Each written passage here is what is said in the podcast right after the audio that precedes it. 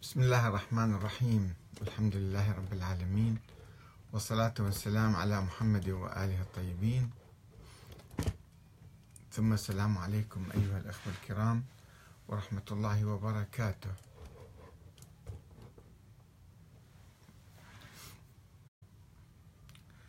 عفوا. ماذا لو ادعى أحمد الكاتب بأن الرسول الأعظم صلى الله عليه وآله يتحدث معه في المنام أو أن الإمام المهدي يراسله بصورة خاصة ويؤيده في جميع أفكاره ونظرياته. لماذا صدق الشيعة الشيخ المفيد عندما قال أن الإمام المهدي يراسلني؟ أو هكذا نقل عنه يعني هو لم يذكر ذلك في كتبه وإنما نقل عنه ذلك. ثم السؤال المهم هو كيف أصبح الشيخ المفيد شيخا للطائفة الاثنى عشرية؟ لنفترض أن أحمد الكاتب اخترع مذهبا جديدا منحرفا عن التشيع والإسلام وبنى كلامه على مجموعة مقالات خرافية أسطورية أو اجتهادات ظنية وتأويلات تعسفية باطلة للقرآن الكريم. أو اعتمد على مجموعة روايات موضوعة. وقال في نفس الوقت بأنه رأى النبي الأكرم محمد صلى الله عليه وآله في المنام عدة مرات كما رأى الإمام أبو, أبو الحسن الأشعري أو هكذا قال أو هكذا روي عنه. وأن النبي طلب من الأشعري أن ينصر المذهب السني ويترك الاعتزال. فهل يجوز أن يصبح أحمد الكاتب مثلا شيخا مقدسا للطائفة الشيعية أو زعيما للأمة الإسلامية على مدى العصور؟ وهل يجب تقليده بصورة عمياء بدون مناقشة ولا مراجعة ولا نقد لآرائه وأقواله؟ لأن النبي تحدث معه في المنام أو أن الإمام المهدي مثلا أرسل له رسالة خاصة يؤيده فيها. وماذا لو قال أحمد الكاتب بأنه رأى الإمام المهدي وباركه وأيده وصحح كل ما وصل إليه من نظريات وأن الإمام أرسل له رسائل متعددة يبجله فيها ويخاطبه بالتبجيل والتعظيم. سوف أستعير عدة رسائل يزعم أن الإمام المهدي أرسلها للشيخ المفيد مطلع القرن الخامس الهجري. واسمحوا لي أن أضع اسمي محل اسم الشيخ المفيد. ثم انظروا بعد ذلك كيف سأكتسب هالة مقدسة وأصبح شيخا للطائفة وإماما للمسلمين. الرسالة الأولى. هكذا يقول الطبرسي في الاحتجاج آه، يقول أن الإمام المهدي أرسل للشيخ المفيد هذه الرسالة ورسائل أخرى. للأخ السديد والولي الرشيد الشيخ المفيد أبي آمل أحمد الكاتب. أدام الله إعزازه من مستودع العهد المأخوذ على العباد. بسم الله الرحمن الرحيم. أما بعد سلام عليك أيها الولي المخلص في الدين المخصوص فينا باليقين فإنا نحمد إليك الله الذي لا إله إلا هو ونسأله الصلاة على سيدنا ومولانا نبينا محمد وآله الطاهرين. ونعلمك أدام الله توفيقك لنصرة الحق وأجزل مثوبتك على نطقك عنا بالصدق. أنه قد أذن لنا أو أذن لنا في تشريفك بالمكاتبة وتكليفك ما تؤديه عنا إلى موالينا قبلك, أعزهم الله بطاعته وكفاهم المهمة برعايته لهم وحراسته. فقف أيدك الله بعونه على أعدائه المارقين من دينه على ما أذكره وأعمل في تأديته إلى ما إلى من تسكن إليه بما نرسمه إن شاء الله. نحن بما نرسمه إن شاء الله نحن وإن كنا ثاوين بمكاننا النائي عن مساكن الظالمين حسب الذي أرانا الله تعالى لنا من الصلاح ولشيعتنا المؤمنين في ذلك ما دامت دولة الدنيا للفاسقين. فإنا نحيط علما بأنبائكم ولا يعزب عنا شيء من أخباركم. ومعرفتنا بالذل الذي أصابكم مذ جنح كثير منكم إلى ما كان السلف الصالح عنه شاسعا. ونبذوا العهد المأخوذ وراء ظهورهم كأنهم لا يعلمون. إنا غير مهملين لمراعاتكم ولا ناسين لذكركم. ولولا ذلك لنزل بكم اللأواء واصطلمكم الأعداء. فاتقوا الله جل جلاله وظاهرون على انتياشكم من فتنة قد أنافت عليكم. يهلك فيها من حم أجله ويحمى عنها من أدرك أمله. وهي إمارة لأزوف حركتنا يعني قربها ومباءتكم بأمرنا ونهينا. والله متم نوره ولو كره المشركون. اعتصموا بالتقية من شب نار الجاهلية. يحششها عصب أموية. يهول بها فرقة مهدية. أنا زعيم بنجاة من لم يرم فيها المواطن. وسلك في الطعن منها السبل المرضية. إذا حل جمادى الأول من سنتكم هذه فاعتبروا بما يحدث فيه. واستيقظوا من رقدتكم لما يكون في الذي يليه.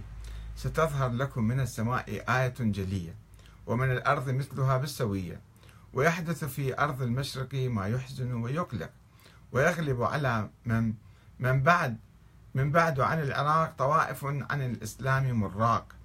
تضيق بسوء, بسوء فعالهم على أهله الأرزاق ثم تنفرج الغمة من بعد ببوار طاغوت من الأشرار ثم يستر بهلاكه أو يسر بهلاكه المتقون الأخيار.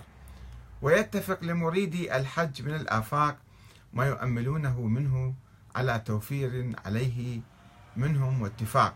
ولنا في تيسير حجهم على الاختيار منهم.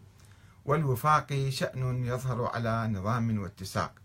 فليعمل كل امرئ منكم بما يقرب به من محبتنا. ويتجنب ما يدنيه من كراهتنا. وسخطنا فإن أمرنا بغتة. فجأة حين لا تنفعه توبة ولا ينجيه من عقابنا ندم على حوبة. والله يلهمكم الرشد ويلطف لكم في التوفيق برحمته. نسخة التوقيع باليد العليا على صاحبها السلام. هذا كتابنا إليك أيها الأخ الولي والمخلص في ودنا الصفي والناصر لنا الوفي.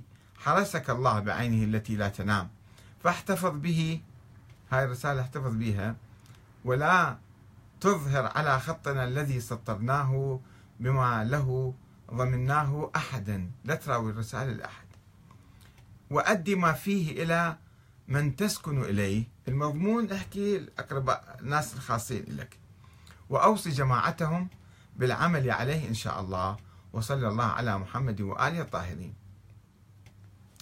يعني بعث رسالة يقول لا تراوي الأحد حتى يعرفون خطي يسوي منه شايف الإمام حتى يعرف خطة مثلا هذا أو خط ذاك. المهم حتى هذا مو موجود. الشيخ المفيد على أساس بخطة هو مستنسخ الرسالة ودي يراوي الناس يقول لهم هذه الرسالة بعثها إلي الإمام المهدي. وبشوف التعظيم والتبجيل والهالة المقدسة اللي يضفيها عليه. افترض هاي الرسالة بعثها الإمام المهدي لأحمد الكاتب. وأن أحمد الكاتب يمتلك تلك الرسائل بخط يد الإمام المهدي. ولكنه لا يطلع أحدا عليها وأنه كانت له علاقات خاصة مع الإمام المهدي حتى أنه زار قبر أحمد الكاتب بعد وفاته وكتب أبياتا من الشعر رثاه له على قبره. الرسالة الثانية.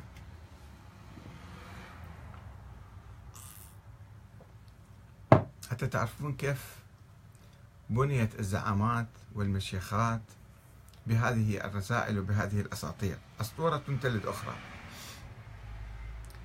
من عبد الله المرابط في سبيله إلى ملهم الحق ودليله.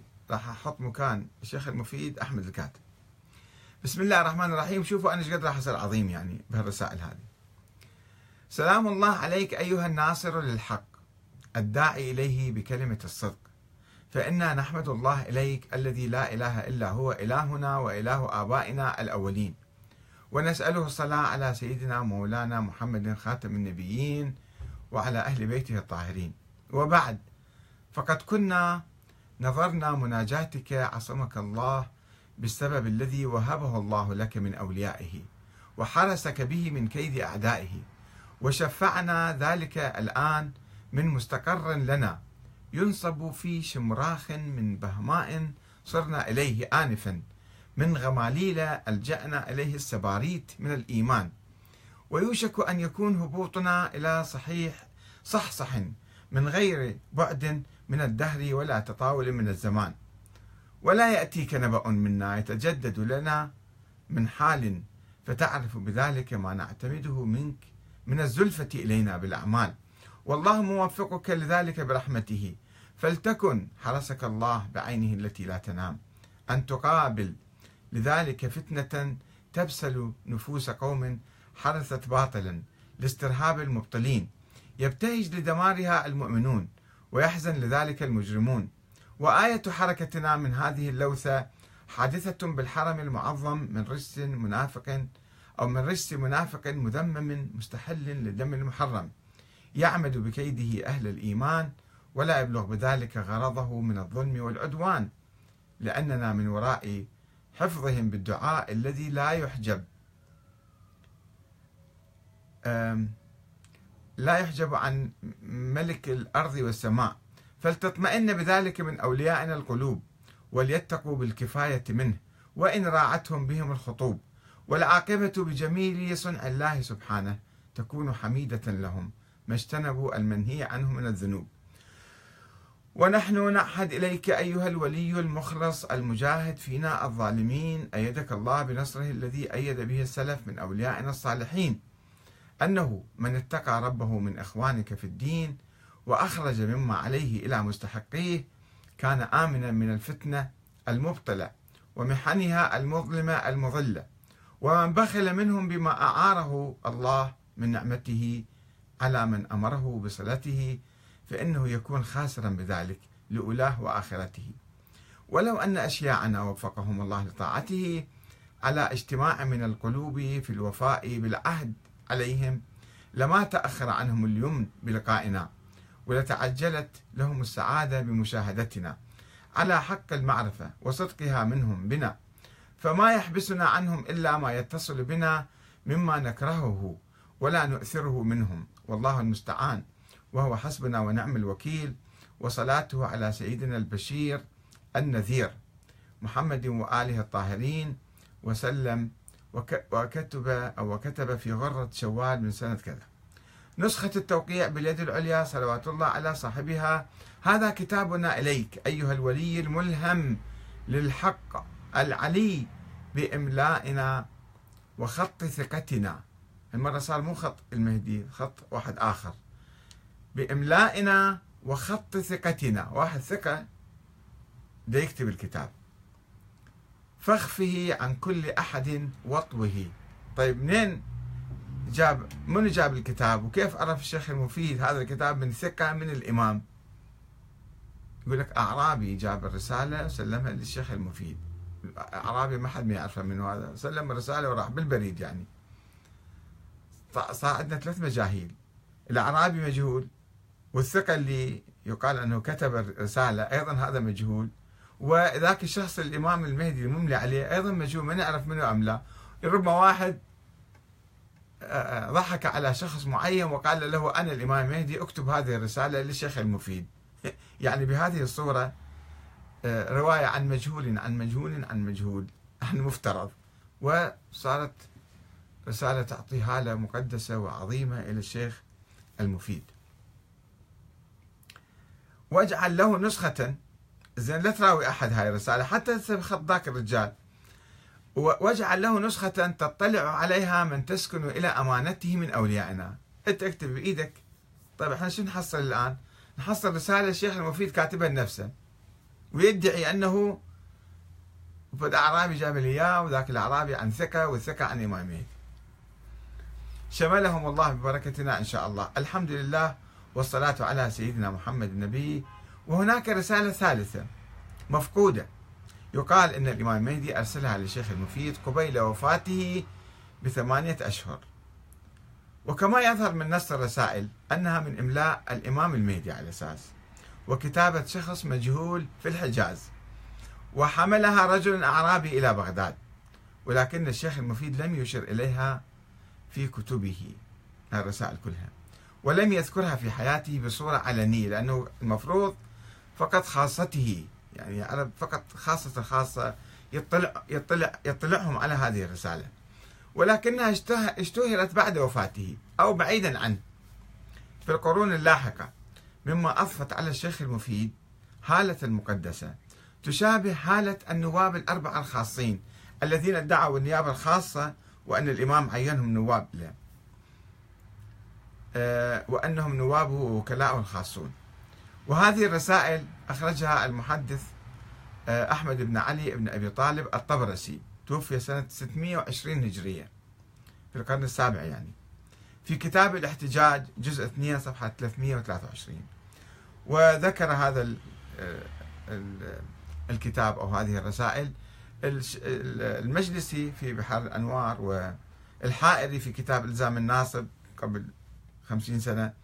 وقد حكى العلامة المحدث الشيخ يوسف البحراني في كتابه لؤلؤة البحرين أيضا صفحة 367 فشوف الرسائل بالقرون اللاحقة ورا تقريبا 200 300 سنة يجي واحد يكتب رسالة أنه كانت وبالتالي يتخذ الشيخ المفيد آراءه وأقواله ومحاججاته ونظراته كلها تصير كأنه هذه بوحي من الإمام المهدي إذا كان الإمام المهدي راسله فإذا كل كتبه صارت صحيحة. ولذلك شوف التقليد من ذاك اليوم إلى الآن. عند جميع علمائنا ما يخرجون عن أفكار ونظريات وأقوال آه، وفرضيات الشيخ المفيد وتلميذه الشيخ الطوسي والسيد المرتضى. وأصبح هذول يسموهم شيوخ أو مشايخ الطائفة. وقد أضاف جماعة من العلماء حالة أخرى على الشيخ المفيد فقالوا أن الإمام المهدي رثاه بعد وفاته ووجد مكتوبا على قبره. منو كتب الله أعلم يمكن واحد صديقه. لا قال هذا الإمام المهدي كتب هاي الرسالة. كتب هذا البيت من الشعر. لا صوت الناعي بفقدك إنه يوم على أعلى الرسول عظيم. إن كنت قد غيبت في جسد في جدث الثرى فالعدل والتوحيد فيك مقيم. والقائم المهدي يفرح كلما تليت عليك من الدروس علوم. هذا ينقل الشيء صاحب الكنى والألقاب جزء 3 صفحة 199 ومجالس المؤمنين جزء 1 صفحة 477 وبعد فمن يستطيع أن يرد أو يناقش ما نظر له الشيخ المفيد إلا أن يسلم له تسليما ويعتبره شيخ الطائفة المؤيد المسدد من وراء الغيب. وبالطبع لم يسأل أحد ممن صدق تلك الرسائل عن حقيقة وجود الإمام المهدي الغائب. أصلا هو موجود أو هو موجود؟ خلص أنه الإمام بعث له رسائل. وحقيقة تلك الرسائل التي يكون التي قد يكون زورها جهاز إعلامي تابع للحوزة العلمية مثل مثل هذه الأيام. أو أي جهة سياسية لها مصلحة في تأسيس فرقة جديدة هي الفرقة الاثنى عشرية. وتكريس انحراف خطير عن خط أهل البيت امتد ألف عام.